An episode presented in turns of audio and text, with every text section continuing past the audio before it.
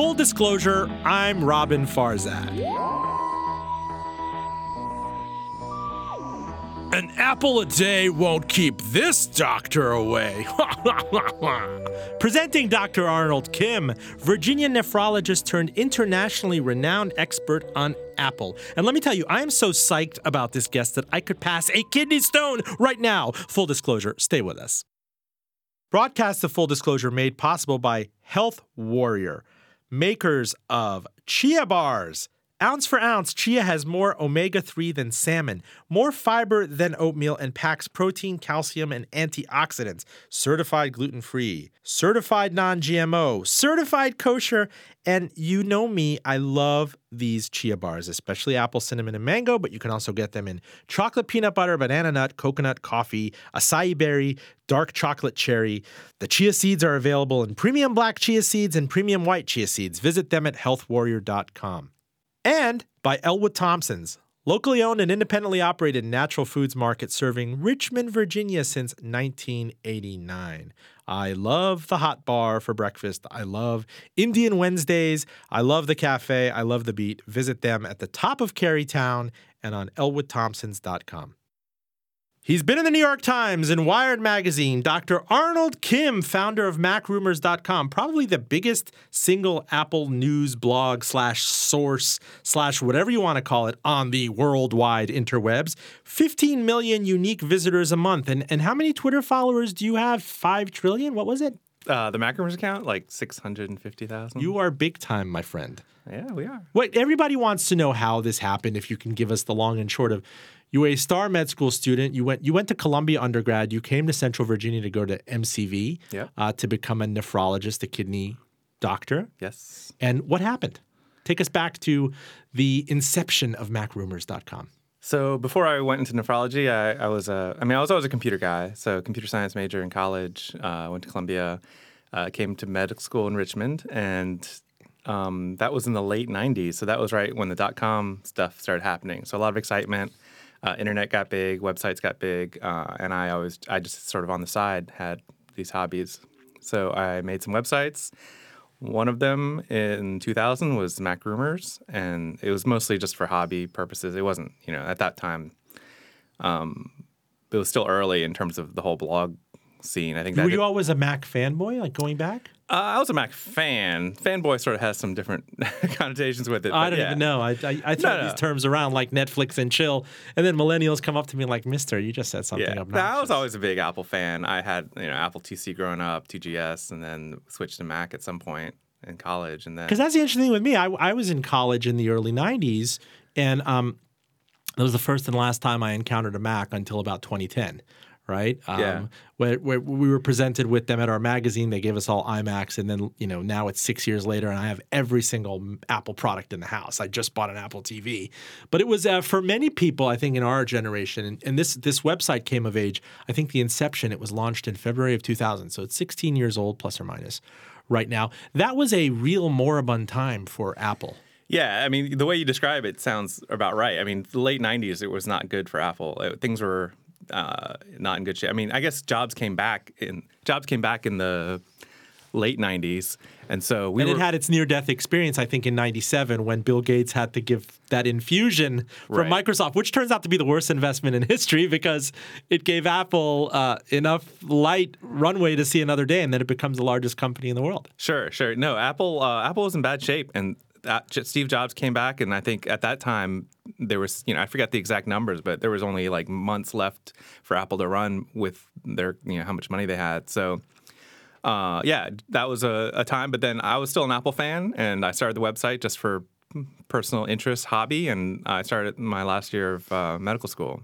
Did those did those um, colorful cube iMacs come out when you launched this blog?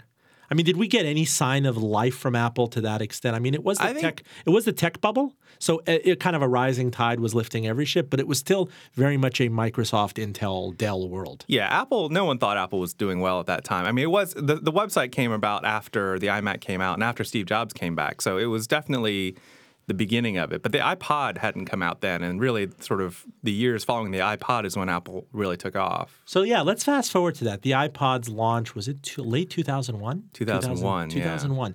Did you see this coming at all? We knew. I, I had my first MP3 was um, right before I graduated from college in 1998 was Everlong by the Foo Fighters, and it was on my you know uh, a non it was a uh, private label laptop from a you know PC company that doesn't even exist anymore, a clone maker, and I would just play it on Winamp left and right. There Yeah. was absolutely no indication in the world that the, the the the company that would come to own the MP3 and and and make billions out of it and make a whole different vertical out of it would be Apple. And it wasn't even the MP3 per se; it was the audio track. Yeah, I mean, no one. I, I don't think at the time MP3. There were a few MP3 players when Apple came out with theirs, and But audio tracks, let's just say digital audio. we Oh, digital had no idea that Apple. Why Apple? yeah, I mean. That's a good question, and I think at the time people were like, "Why is Apple wasting time on this audio player when you know they're not doing well otherwise?" Um, but obviously, it, it took off, and but it took it took some time, and it also took I think porting to Windows too for it to really take off. Yeah, people forget initially it was just an Apple an Apple only product. Yeah, you had to have a Mac uh, for the first, I think, which was kind of like forcing the ecosystem on you when the world was decidedly skeptical about Apple products. Like you, you know, it's still it's still a minority player in the grand scheme of PC markets. But now you walk into a Starbucks, it's especially on a college campus, the Yeah. overwhelming number of laptops and tablets that are Apple products. Yeah, definitely. No, Apple's done really well. I mean, it's done remarkably well. Obviously, the iPhone has been the biggest uh, driver of that. So tell me, um, February of 2000, then you just started this blog. What did a blog mean back then? You just started on a lark. It was fun. You were in your fourth year of medical school, and you decide to start a website. What was it on? Like tripod? What was on an old hosting thing? Take me back 16 years ago. Yeah, so well, fourth year medical school was relatively light just because they want you to apply to residencies and stuff. So I had some free time, and I guess starting the website, um, I forget the name of the host I was on back. I, I think actually I think it was called Pear. Um, but yeah, blogs were not a big thing. I mean, the blog existed. I think Slashdot existed at the time, and Slashdot, oh Yeah, gosh. Slashdot still exists, and they're actually surprisingly they get a lot of traffic still, from what I understand.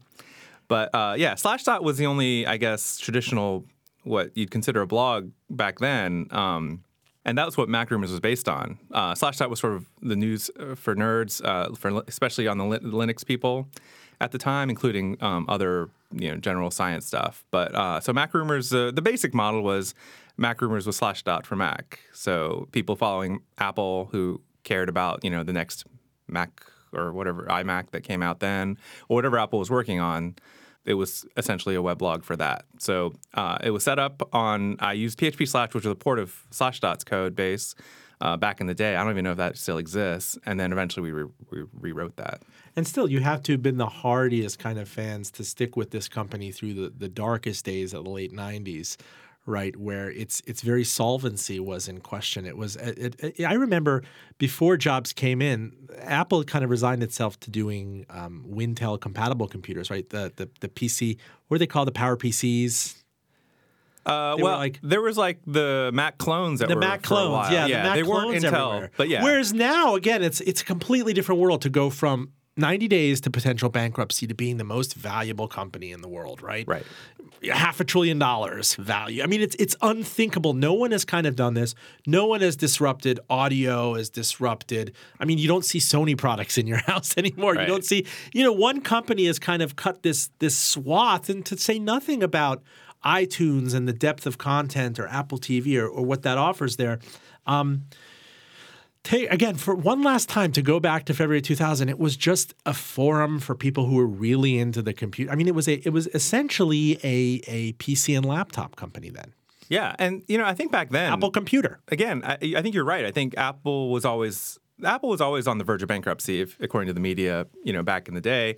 And I think uh, the people that liked Macs or liked Apple products really liked it, and it, it because of sort of that becoming.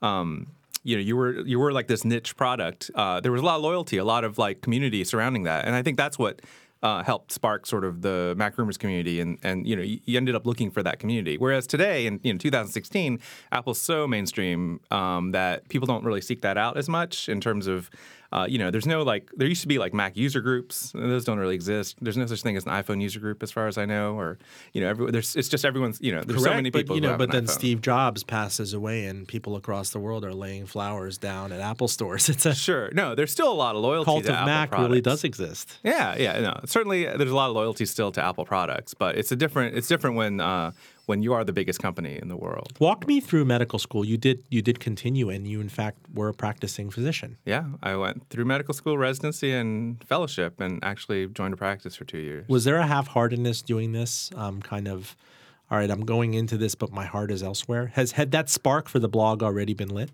Well, I mean, the blog it was hard. You know, I think the weird thing about the blog thing is, you know, being a blogger or like running a website was that wasn't even a career choice. Like when we were growing up, right? It wasn't even a, a thought that, that would be a career, make any money. Um, I mean, that said, I always was, you know, on the computer science side of things. Um, and Were I, you a computer science major? yeah, I was. Oh wow. So you know, going into medicine was sort of, um, sort of the easy path. And, you know, I know that sounds weird, but in terms of like, uh, you know, career path, parental pressure, those sort of things, um, going into medicine ended up being sort of the, you know, that seemed like the safe choice in a lot of ways. And then um, starting the website again wasn't it wasn't meant to like oh I'm going to start this website and quit medicine and be become a you know run a website. Um, that evolved also, and then that it, you know Mac Rumors grew over the years that Apple grew as well in the early 2000s. What were your hours like initially at the practice as a nephrologist, as a full-fledged Dr. Arnold Kim? uh, I mean, when did you have time to attend to your laptop or iMac? Yeah, well, I mean, through medical school and residency, I just did did, did it as I had time to, and you know, it wasn't like um, I didn't put in you know full time hours or anything. It definitely uh, evolved over time, um, and then, but as the following got bigger and as the site grew bigger, I, I felt more obligated. I had some outside help with some friends that would update it during like you know random hours. Um, but yeah, for a while, it, it, was it was like I had two full time jobs towards the end. So there must have been an inflection point. This is what we love to get at in full disclosure is kind of that entrepreneur's kind of uh, moment of epiphany where, gosh, you know, Arnold, this could be something more than a hobby. I mean, theoretically, I could staff it with a bunch of enthusiasts and I could monitor it late at night or over the weekend, but you're a family man. You have other things kind of tugging at you. Being a doctor is a full time job, right? You couldn't you couldn't exactly. You, you said you. I, I think I read somewhere you were signed uh, onto an exclusivity agreement to this nephrology practice for a while. So how did you? I want to get to that inflection point where you realize it could be much more than just me and my bathrobe and uh, Yeah, know, well- competing with Slashdot. No, no, no, I think that really came. I mean, obviously, Mac Rumors was doing well even when I started practicing. This was in like 2005, probably, or 2006. And so um, I was on a two year contract with my practice, which I when I joined, um, and it was fine. And then, like I said, I felt like I had two full time jobs in a lot of ways. Um, uh, I think the things that sort of pushed me over was uh, there were a few factors. First, I had had my first kid, so I had my daughter uh, in 2007, which. Uh, you know, if you have kids, Changed my life. yeah. So, well, then I had three time, full-time jobs. It seemed, and that that that wasn't sustainable. And then the other thing that came along was that after my two-year contract, I was up to, uh, for to become a partner. So I had to buy in, and then like you know, really sort of commit to the practice going forward. And um, it was around that time that I, I was like, you know, sort of figuring out what you know is this what I want to do. And this was like, you know, I had like a year. I had to give. It was about a year ahead that I was starting to think about these issues in terms of when, before my contract was up. Um, in terms of do I want to do, you know, run Mac Rumors and and Mac Rumors was doing well at that time. Um, but there were certainly risks involved. You know, Was there revenue already from Mac? Yeah, there- by, by the middle part of the decade. Yeah, revenue had started growing probably in the early, um, probably around 2003, 2004. I would say between 2000 2003, revenue was either break even or maybe even a loss at, at, at times. But that was because it was post dot com crash. All the money sort of left the internet for Sure. a couple of years. And then 2003, 2004 is when the big blog network started. I think that's when um, Engadget and Gizmodo, those um, Gawker, Gawker, right? those uh, those started establishing around 2004 or so. Um, and then we grew with that trend, and with the ad revenue coming in, Google AdSense uh, kicked in around that time too. Uh, so yeah, there was revenue. So it wasn't. I mean, I I waited a long time. There, I, I you know, quitting wasn't a risk in terms of I wouldn't have a salary the next day. It was more of the long term stuff, and I, am more of a risk averse kind of guy. You so, are risk averse. Yeah. So, so it, looking it, forward, right. you know, I, I, you know, would Mac Rumors be around in five years, ten years? Those are sort of the questions. In the interest of full myself. disclosure, can we get an idea of your um, to the extent, however much you want to tell us, your personal balance sheet, if you had med school debt, I don't know if you took on indebtedness or, um, you know, there's this social compact that doctors necessarily have to work uh, to go through, you know, grueling amounts of debt, not just for uh, graduate school, but for undergrad. And uh, two, what kinds of revenue it was bringing up, and maybe the sensitivity analysis you may have done that if I spend this much more time, I can ramp up the revenue this much. I want to, and, and then this is kind of going back because we can we can talk to you as a doctor, as an entrepreneur, as a journalist, as an e-commerce person, right? This is getting back to when Google was really taking over the world from Yahoo and some of the other search players. Uh, banner advertising was going away. What were the mechanisms that were kicking in to actually turn this into a profession? Going back to the debt issue, so I was actually very fortunate. So my parents, my dad was a doctor or is a or yeah he retired. So they help fund um, and they you know school was very important to them. And i'm you know i'm korean. My parents are uh, moved over from korea in the early 70s um, very traditional views on education and and certainly being a, becoming a doctor. And my dad being a doctor sort of influenced that. So uh, school and, and, and med school uh, were paid for, so I did not have crushing debt to deal with, uh, which was fortunate. Uh, that said, there were obviously parental pressure issues surrounding quitting. Um, I mean, not just parental issues, but a lot of social issues. You know, you go through medical school, you go through, you, you end up joining a practice. I've got four partners that I need to, uh, you know, tell that I'm, I'm not going to continue on, and that you know adds to their workload, of course, when I quit. Um, so there are a lot of social pressures, I think, that were probably more concerning to me at the time than any of the financial pressures. Um, and yeah, by that time, Mac Rumors had developed a, a, pretty good revenue stream. A lot of it was through uh, traditional display advertising as well as Google AdSense, which um, is a version of that. So, uh, yeah, I mean, I, I, always tell people now, like switching over financially was not again a short. There was there was no short term risk. I wasn't t- like drop my salary wasn't. I mean, my salary was dropping because I was losing the other revenue stream, but um, you know, I was very comfortable in terms of what the Mac Rumors was bringing in at the time.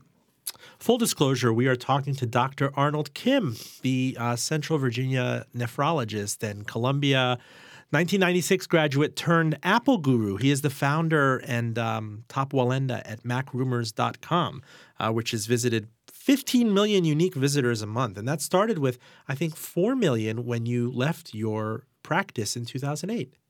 Yeah, we, we grew significantly. I mean, if there was, you know, again, I, I, you always wonder about long term um, growth and long term um, success. So yeah, we've we've done well. I think a lot of that co- corresponded with iPhone growth with Apple. I left my practice in 2008. Uh, iPhone was introduced in 2007. Has been growing ever since. Can you tell us about that weekend when you left your practice? Was it a Friday? Was it? Um, was your wife supportive of this? Was your family supportive of this? You talked about the immigrant imprimatur. Uh, for example, you know, I was I'm an Iranian born Jew.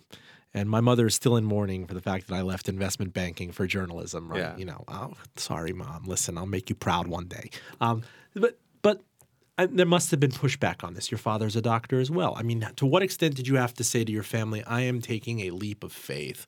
I'm investing in myself." This is speculative to some extent. You said you're risk, averse. You don't know where this space is going to be in five years, much less ten. Yeah, no, the social pressures were were huge. They were probably the biggest uh, hurdle. And uh, you know, my parents always knew I was uh, on, uh, interested in the computer side of things, but they definitely had traditional views. I think by the time I decided to quit, and I told them, they were actually surprisingly supportive. I mean, even to me at the time. Um, partly because I think they knew Mac Rumors had grown to a point where even like you know my dad's colleagues and friends knew of it, and so you know when you know they knew about Mac Rumors outside of him telling him anything, and so at that point I think he knew. So they were remarkably supportive. My wife definitely was supportive. She uh, you know knew I was happier doing the um, you know running the site than than necessarily being a doctor. Um, so yeah, so those those are the factors. I think the biggest factor that was um, an issue was uh, in terms of quitting the practice. Uh, like I said, I don't know if uh, going through medical school and going through um, applying for um, you know practice um, jobs you know those those have long lead times so i knew when i was quitting the practice that they would they might be and they, i think they were down a man for a whole year um, afterwards because uh, you know in terms of the recruitment cycle usually takes uh, over a year. So I gave them six months notice, and so that was sort of the you know the senioritis sort of creeped in those last six months where I knew I was leaving, um, and I you know was just waiting. Suppose let's just say. And, and I'm not a doctor and I don't play one on TV, but I would have a jagged kidney stone right now erupt.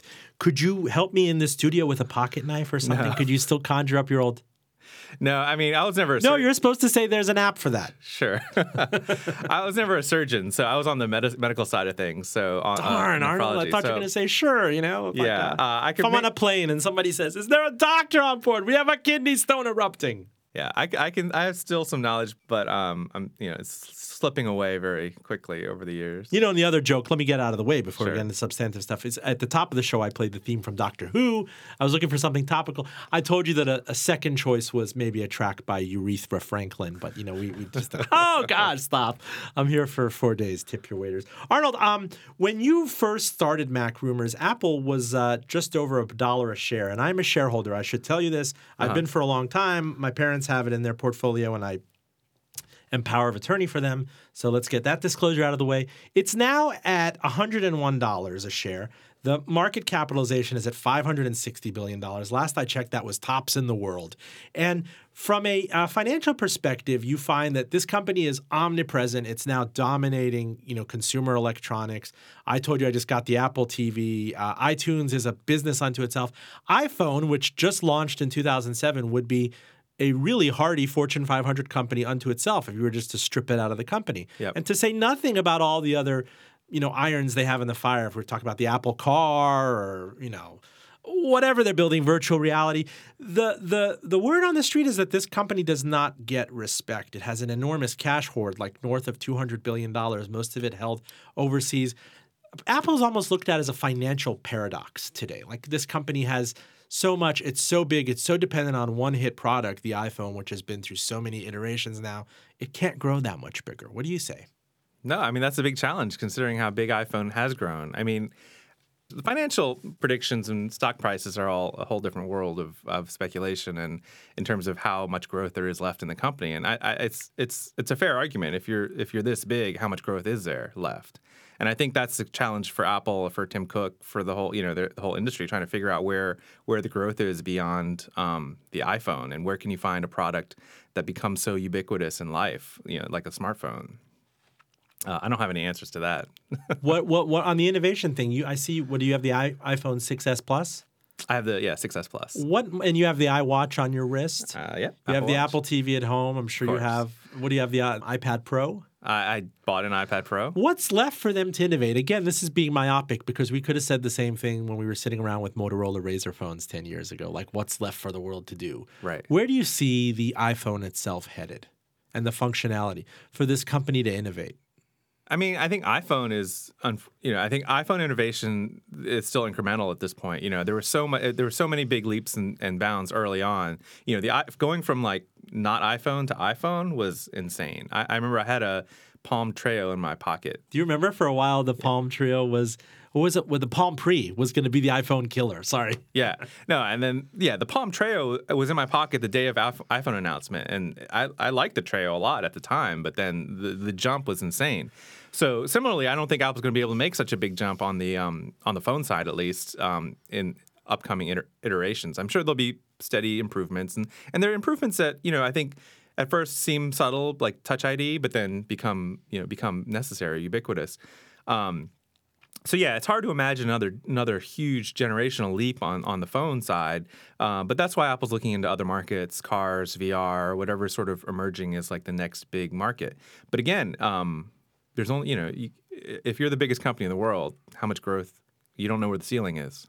The interesting thing is, I go back to this tell-all written by a, a Canadian journalist. Uh, gosh, if I can remember, on BlackBerry Research in Motion's demise. Yeah. And when these executives at Toronto, Waterloo-based um, Research in Motion, the old parent of BlackBerry, which is now BlackBerry Corporation, for better or for worse, um, when they first got their mitts on this Curiosity, the first issued iPhone, they looked at it. It's like it's like you know chimpanzees being handed something that fell from another planet, and um, the terror that quickly took over their faces when when they realized that this SOB Jobs put a full fledged browser on this. Yeah. There's nothing to throttle your experience. Now, when I read about this, it's amazing to me. AT&T, the original exclusive carrier, wasn't even allowed to see the iPhone before it signed on to exclusivity. I mean, you talk about Steve Jobs' salesmanship, Right. Right, and selling you something that reality distortion force field. So not only that, he sells them that something that that ends up overwhelming their network. By the year 2010, you have rumors of AT&T saying to customers in New York and San Francisco, like, listen, we can't actually handle you. We're, we're not looking to sell you iPhones right now. It's too much of an intuitive. It was too much of a leap. But what's amazing to me is that Steve Jobs did this. For all of his foibles, all of his flaws, he was enough of a visionary to say, you know what, people are going to demand this. Bad network be damned. Are you saying you're surprised that Steve was able to convince AT and T? I'm surprised when you talk about the leap, when you talk about it suddenly uh, remaindering the Palm product that you have in your hands. You talk about a leap of faith. He had to delude himself before he deluded other people that I could put a full browser on this thing. I could put a high megapixel thing on this thing. I could put bandwidth hogs on it. And you know what? It might it might overwhelm the exclusive network initially, but they're not going to blame me for it. Right. yeah. No, I mean, I I don't know what the I, I mean. Steve Jobs was obviously an amazing negotiator, had such a presence with people. Um, it doesn't surprise me at all that he he was able to work work these deals with AT and T or at the time. But do you see what I'm saying about the delusional aspect of it? Right? To have a bunch of lackeys around you to say, yes, this is what we want to do. But if the network is not there to do it, he still pushed it through. You would have a lot of people, I'm sure if you brought in McKinsey consultants in the beginning of 2007, middle of 2007, and said, you know what, this is a great idea. And we could see in, in, in certain number of years when we get into 4G and 5G that it might accommodate bandwidth hog applications like this. But you're asking, you're cruising for a bruising if you're going to put this out on overly constrained networks right now. See, but I think that's sort of in retrospect. At the time, the iPhone wasn't necessarily considered. I mean, it, the for the people that were interested, it seemed like an amazing thing. But you know, Ballmer was famously quoted as saying that it would never take off. It would never work because it was six hundred dollars. He visited our magazine. He he did this tour, this roadshow of New York. Steve Jobs did with his coterie to show us this curiosity. And we were like, oh, cute, you know, an iPod that makes calls, right? You might see it on the fashion shows or the runways and everything, but it was nothing more than a curiosity. Yeah, I mean, no, I mean, iPhone's more successful than even I think Steve Jobs probably uh, thought it would be uh, in the in the in the few years that after it was launched. Don't you think? I can't believe how successful it is. Yeah. Again, if you carve it out, it could be a Fortune 50 company, Yeah, right? And again, that this is just a barely a nine year old product at this point. yeah.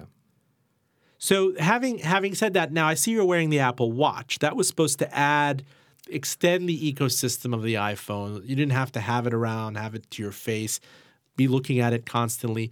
A, a lot of people have out there said that it was a flop. It was too incremental. That it wasn't exactly. You know, it hasn't hasn't forced lines. It hasn't stoked any product lust in people. Like I, I think Apple should give me one for free because I have the you know trifecta the.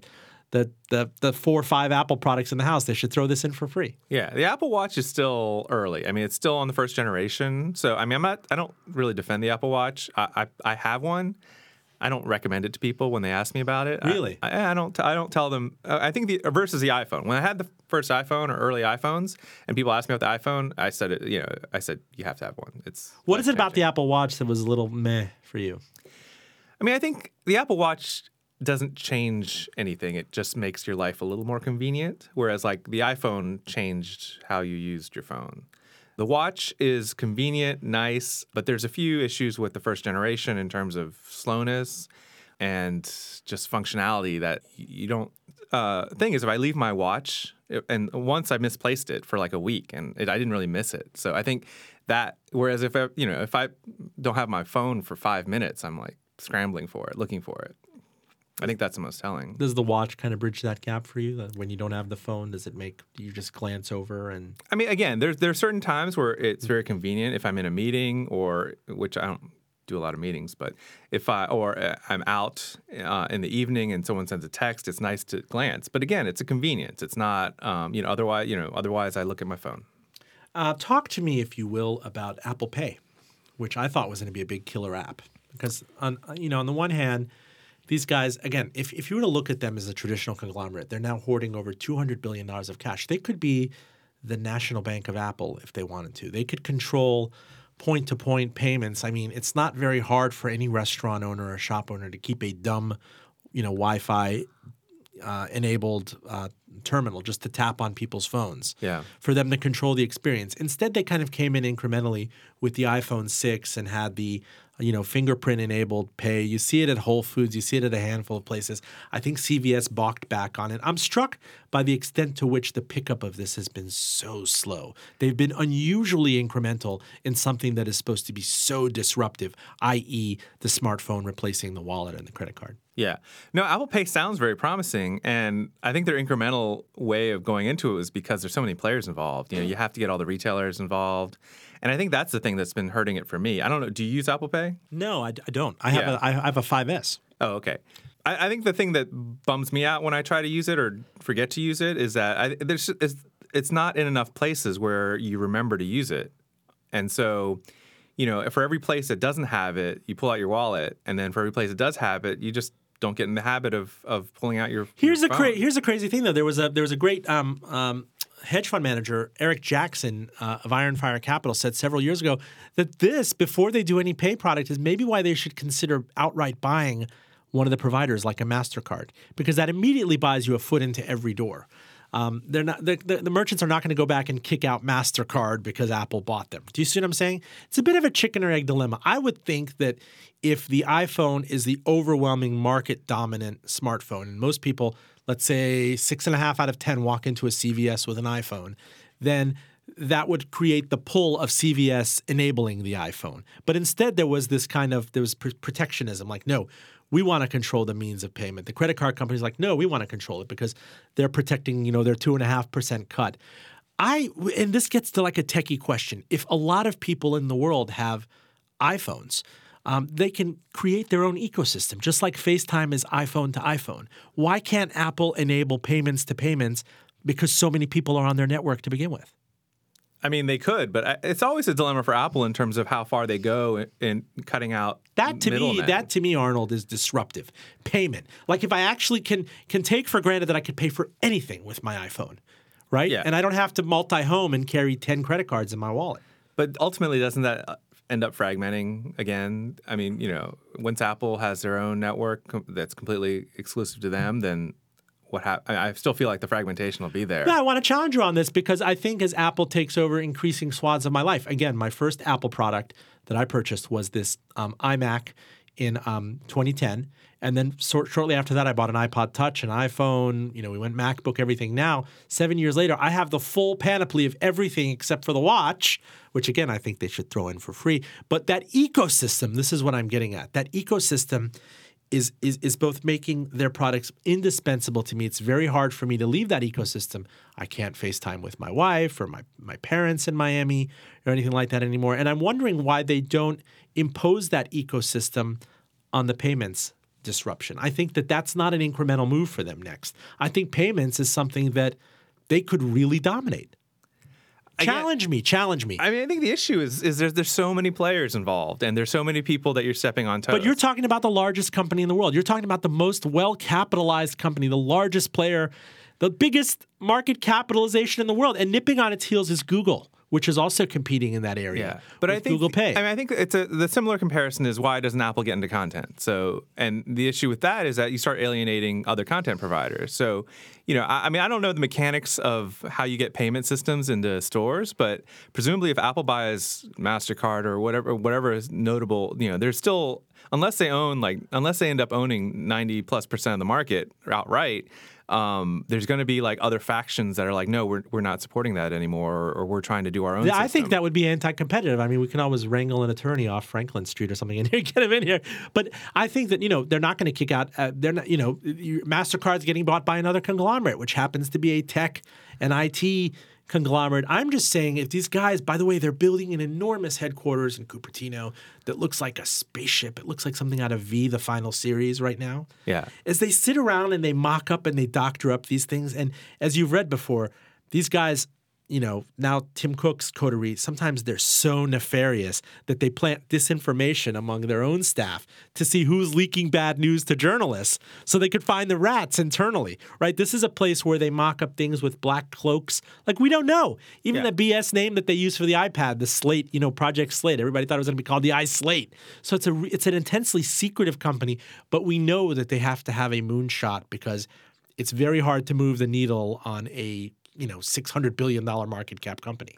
But see, you talk about it like, I mean, I think you mentioned Sony before, but look, if you look at, I mean, I think the problem with, or the beauty of Apple has always been they've been very focused on what they've been working on. So if you look at Sony as a comparison, they have like so many divisions. You know, one's content, one's memory sticks for whatever reason, and then you know all these all these sort of distractions end up. You know, what's their core competency anymore? But it's also innovate or die, right? If they didn't know, if they didn't know enough that the Walkman and the Discman thing were going to get disrupted, then they don't deserve to be around. But I'm just saying there's like a focus issue with Apple is if and and I think that's been their strength before is that, you know, they could become the biggest bank in the world, but how does that really help them sell more iPhones?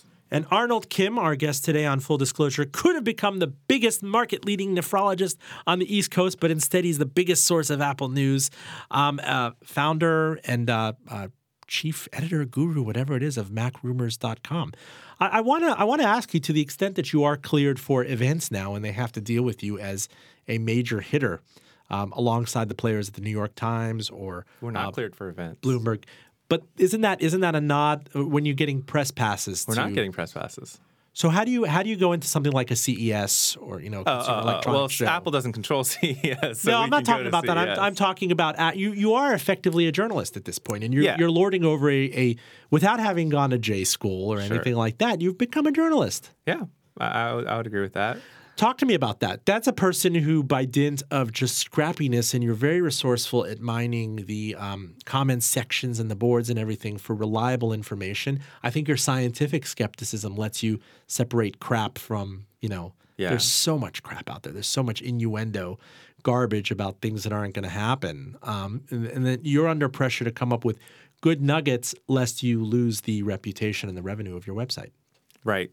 Yeah, no, I think the evolution of bloggers and journalists is a really fascinating subject and, and something that, you know, I went through throughout the 2000s where I never considered myself a journalist um, early on, nor, I mean, and, you know, if you ask me, I wouldn't call myself a journalist outright.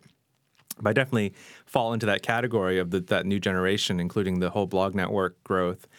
And I think there's been a, um, you know, media in general has been going through disruptive changes over the past 10, 15 years. And I think it's still changing. I think my role as a, what I would say is blogger early on has, has now like evolved even more where, you know, at this point, people are getting news off social media as much as anything else. And so the role of media has, has changed. Um, I feel like I've gone through a whole cycle. Like I feel like when, when I started with the rise of the blogs, um, that was a whole disruption compared to traditional print media. And then now we're seeing sort of the, the growth of social media, which is not only still disrupting print media, but also disrupting even online publishing, which is uh, going through a, I would think, a down cycle at this time. Well, we're going to get into that, but I also want to get into whatever extent of communication or lack thereof you have had with Apple's uh, corporate PR apparatus. We know Steve Jobs when he was when he was down on his luck and it was the late 90s and he was coming back for redemption, he was eager to meet with any journalist. Anyone at Fortune, anyone at Forbes, anyone who would give him a second look and wouldn't just look at him as a 1976 or 1984 story, right? Because he was fighting against the Wintel oligopoly, right? Um, but when the company became the largest company in the world and the iPhone was taking over the world by 2007, I have to tell you from a perspective, and I've covered the company before. I had a um, cover story for Business Week at the beginning of 2010. It's um, are the iHogs going to destroy the iPhone? Like what, what's going on that AT and T is so overwhelmed with this? And what does it say about the future of unlimited data? when everybody loves their smartphones and they overuse the network so much.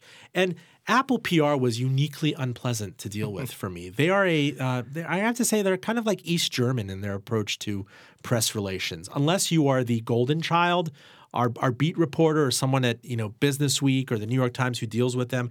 Um, they go behind you. They go to your editors like, "What's this guy up to?" Um, you know, they don't deal with you directly. They go back to the beat reporters like, "Are you sure you want to let this guy do the story?" Yeah. Um, they play all these head games before somebody even gives you a no comment, and that makes you, the journalist, feel like you want to dig even more. You've been slighted, and they flicked off at you. Um, t- talk to us about your dealings with the company directly, because be- for better or for worse, they do have to deal with you.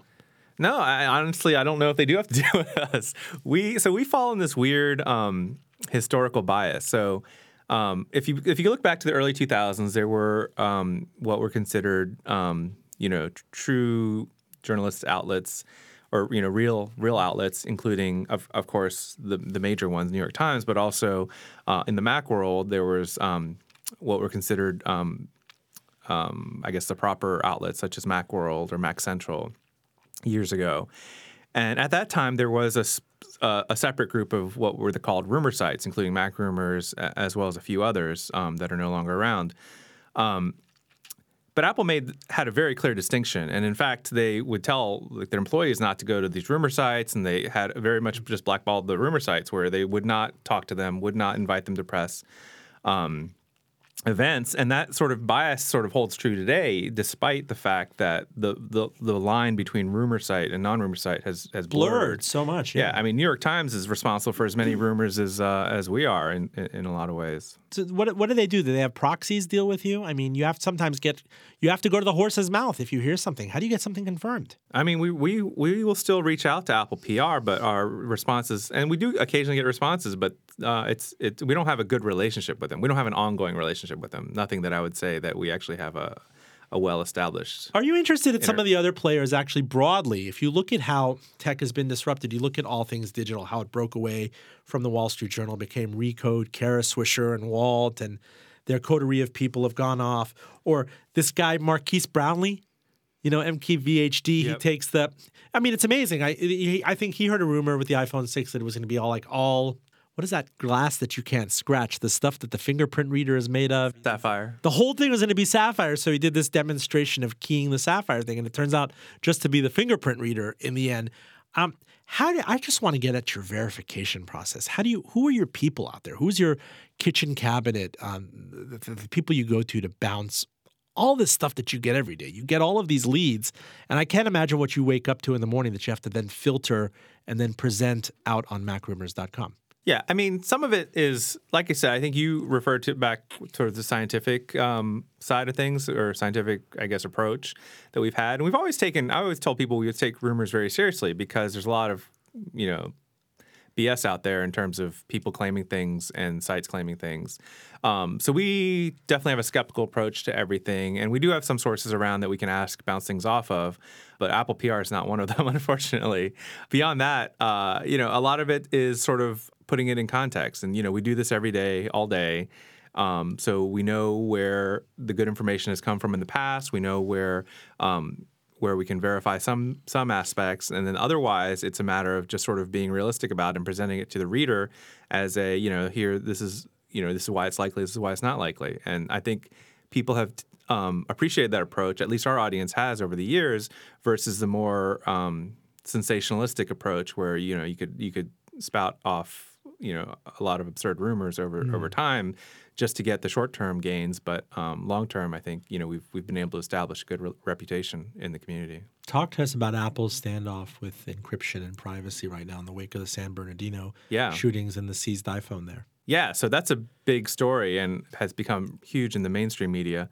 Um, so Apple has, I guess, received a court order from the FBI, Department of Justice, saying, um, you know, asking them to uh, create a slightly less secure version of iOS for this one particular phone, so they can break into it. The FBI can break into it, and Apple has taken a really hard stance, saying, no, we think that's really irresponsible. We don't want to do it. We don't. We don't think we should be allowed, uh, legally obligated to do it. And that's sort of the big case that's going on right now. Um, so that's been a big story. And I guess um, the main issue is that Apple can't in- decrypt the phone. They just are incapable of it. It's beyond their technology. It's beyond uh, uh, the FBI's technology. Um, but they could potentially make a less secure version of the iOS operating system, which would allow the FBI to break in. What do you think ends the impasse? I mean, it's a legal one now, right? It's it's it's going to be the courts to decide uh, whether or not Apple's compelled to or not. And not one of those things where the FBI can bring in the phone and say, "All right, guys, take it behind your your black curtain and then open it up for us uh, under monitoring." But they just don't want to give away the the the the way of monitoring because it then hands over an enormous um, concession of, of of privacy to this enormous installed base of of iPhone users. Yeah, on Apple's side, their their their line drawn in the sand is that you know forcing us to write this less secure version of iOS makes iOS less secure for everyone ultimately, and it also sets a really strong precedence of compelling a company to actually create code for you know purposes that are simply to allow access. Now talk about the other tools that Apple's giving you, and I guess in your fight for privacy as a as a user, but you were also outspoken on, um, for example, Safari and its unique ad blocking technology could single handedly disrupt the entire online journalism market. This is where you're uniquely able to talk about someone who depends on ad revenue Right. and someone who can kind of look forward to for example now i go on forbes.com increasingly which had one of the most annoying user interfaces and would very cynically bombard you with things and, and, and malware and bloatware and it would just tell you that you know if you'd like to continue please unlock your Right. you know your pop-up blocker what do you what do you think this is going to do to the broader industry Yeah, well, I think so. The big news was when with iOS 9, Apple allowed content blocking, which was basically ad blocking. So you could download a plugin or a, an app that basically turned on ad blocking in your mobile Safari, which was a big deal because otherwise um, that wasn't possible. On desktop browsers, it's been possible for years, and there's been an increasing number of users who've opted to block ads. And honestly, it's a it's a better experience. And I had to do it. I, I installed an ad blocker in my parents' computers because, um, you know, the, the, there's a lot of malicious and scammy ads out there that try to get people to call in, give their credit card numbers, those sort of things. Um, but yeah, the issue long term is how does how does media sustain, which has been traditionally display advertising based, including us. We're ninety plus percent, uh, probably 99% at traditional display advertising revenue wise. So if all the users end up blocking ads, then what happens to the rest of us? What happens to the, you know, the, what happens to the um, businesses that are built on these? have you thought about it if you had to counterfactualize it yourself what if i was told by edict or by technology or something tomorrow arnold you cannot depend on on advertising anymore? What what fraction of your avid installed user base is willing to pay? And what do you think would be the willingness to pay? I, I, this gets at a meaning of life question for any journalist really Yeah. at this point. No, so because you become all you're like a borderline research service. If you're a sell side analyst for example i know you said that you're not following the stock and all these other things but i'm sure any analyst worth his salt on wall street is following what mac rumors says is following what residual players on slashdot are saying is following Yeah. what recode is saying or you know fortune's mac blog Right. So what hap- Yeah. So that's a big question, and it's been a big question, especially in pre iOS nine. It's something I thought about a lot. Is what's what's the revenue model outside of advertising on what on blogs or news sites, and um, you know, traditionally, I think there's been attempts at doing subscription models where you get the readers to pay some amount of money for either no ads and other benefits. And that's something we've been looking into. We've been looking into for uh, quite a few months, actually. Um, the problem is, I think most subscription models are awful in terms of no one actually subscribes. I mean, you know, what's what's the penetration rate of a of a subscription service if you're not the New York Times, for for example? Um, and that's the challenge. And we're, we've been working on it, and we're still working on it. Um, but that is a plan to diversify our revenue stream, is to introduce some sort of way that we can, um, you know, have our have our readers, our most loyal readers, pay us some amount of money, um, not only to continue the site, but which is more of a you know that's sort of more of a charitable aspect, but also to provide some level of community um, component to it as well. talk to us about the other areas that you guys are branching into as as demand as the static blog kind of morphs into something else.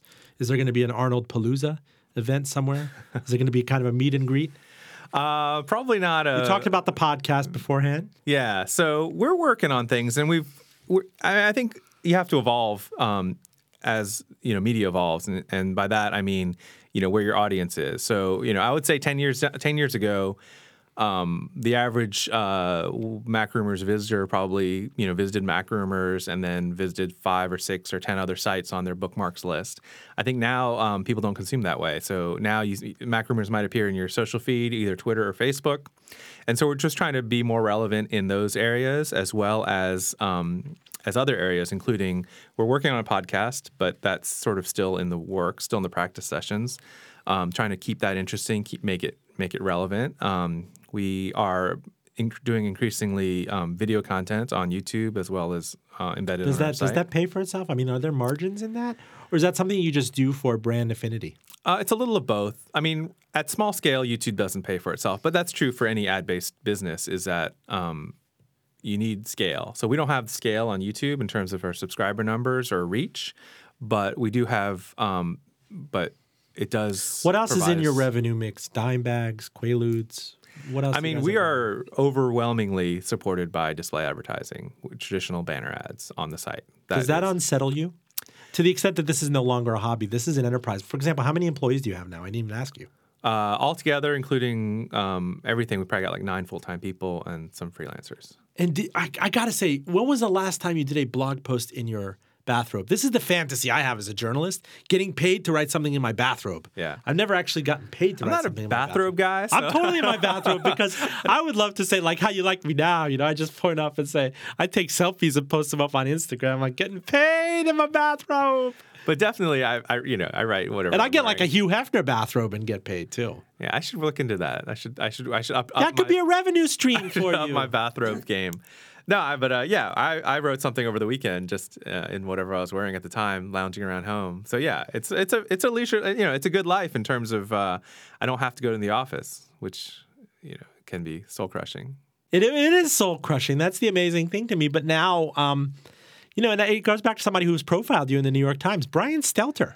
Yeah. Brian Stelter was a star student. I don't know if it was at Towson University or somewhere in Maryland where he covered the um, TV industry so well that the New York Times came and hired him. Yeah, yeah. Right. And that is the exception to the rule. And I'd love to have him on the show in the future because otherwise you'd have to go through the uh, internship program, file your resume, but instead to do something so great that the paper of record comes after you. And and that's also amazing to me is that your hobby morphed into something so amazing. I mean, do you, do, I'm not saying this in a kind of kiss ass way. Do you kind of, how old are your kids now?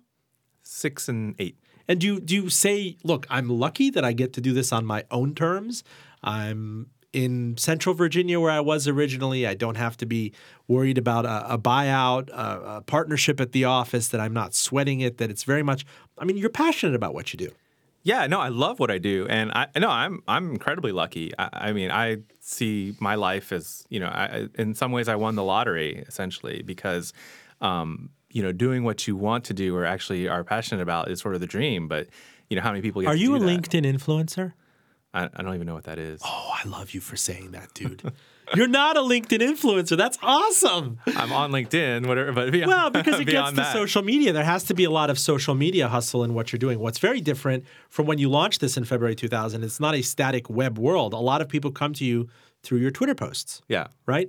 And a lot of people go through professional research things through LinkedIn posts. You know, certain journalists morph into LinkedIn influencers. There's a whole new Oh, yeah. patina of narcissism to that because I'm not bitter that they didn't ask me to be one Arnold. Don't even insinuate that. But yeah, do you find that you have to do that a lot? Is it where do you where do you take your game? Facebook, you talk about YouTube. Now you have to really flood the plane. Yeah. In terms of trying to get Mac rumors like, Everywhere. You just can't put the website up there. You have to tweet it out. You have to Yeah. promote it. You have to push it. Yeah, and you know, and and you have to f- spend some time on it. I mean, I think for a while we were just posting, um, you know, stream posting to Facebook, and then, um, but if you spend a little more time on it, you get a little more better. A little, uh, How's your MySpace game now? Our MySpace game is. Uh, we did have a MySpace page. We've been around that long that we actually had one. Have you task rabbited that to someone else? Have you? Uh, we should have. It's not a core I- I- we've, let, competency. we've let it slide. I think I haven't even looked at our MySpace Slide, page. slide, slide. in the few minutes we have left, I, I, I would love for you, Dr. Uh, Kim, to look into your crystal ball in terms of functionality, what we're going to see. For example, we didn't talk about the Apple Car much. Yeah. this, this, this, this idea that a lot of people romance, which you must hear left and right at Mac Rumors, is the Apple Tesla tie up. That the next thing for them to dominate is not just the dashboard, not just Siri uh, on, on Bluetooth, but the entire experience. What do you make of that? I think it sounds amazing. It's hard to imagine. So I don't think Apple and Tesla are going to work together necessarily. I don't think Elon Musk would would sell or give up control. I don't know if you have any thoughts about Elon and Tesla, but I do, man. I think that a lot of people are saying to Tim Cook, unfortunately, you know, where he said, you know, I'd like to beg off from that. They see him as the next player, much more of a tech person, much more of an engineer than the salesman or the, the snake oil salesman that Steve Jobs was. I think people are excited by the fact that you get this product lusty car in the Tesla matched up with the product lusty consumer electronics player, Apple. Yeah. No, if anyone can do it, Apple can do it, right? So they have done a really great job at vertical integration, so they can provide hopefully the whole the whole package. It's just hard to imagine in, in, in a short period of time them being able to make a big launch, making a big generational jump like they do with the iPhone in, in terms of electric cars. Tesla has such an advantage in terms of having gone through it for several years now. Yeah, but if you think about it, they bought that network. they bought that plant. What was it in 2008, 2009 in California? Right. I mean, again, you're going up against a company with the largest cash hoard in the world, and their bottleneck, if it's not financial, it might be the battery technology. This is where the company's interests really align. Yeah. No, I mean I'm I'm all for it. I think if Apple were to produce an electric car, that would be amazing. Oh, are you saying that Apple's going to buy Tesla, my man? No, see, I don't see how Tesla has any. Are you- are you- are you saying that in in five years we're going to see an Apple car? I think Apple's working on a car. Whether or not it comes to market, who knows? But I think the earliest we'll see it is like 2020 or what people are predicting. And in closing, last comment from Dr. Arnold Kim. What do you recommend for optimal kidney health? For example, are you are you a practitioner of drinking a lot of cranberry juice, limiting tea intake, colas, any No, I have no specific. Uh, I, I know there's there's um, people often say you have to drink a lot of water, but I don't know if I really subscribe. That's all that. I'm going to get out of you, man. Not even, I, I'll give you a copay. Come on, give us some advice. Dr. Arnold Kim, founder of MacRumors.com, the massive source of Apple Intel, uh, former lapsed nephrologist, but he's, you know, I, I think if somebody gets a kidney stone on a plane, uh, dude, I think you can wing it with a plastic knife on a plane, but I won't advertise that anyway. Thank you so much for joining us today. Thank you. Full disclosure, our engineer is John Valentine. We are on NPR One, iTunes, SoundCloud, WRIR, Stitcher, and even Apple TV. Apple Newton, I don't know how long we're going to be supporting that, but we are 2 bit, Firewire, iOS 2 enabled, 10 megabytes total on 20 floppies. I'm Roben Farzad. Back at you next week.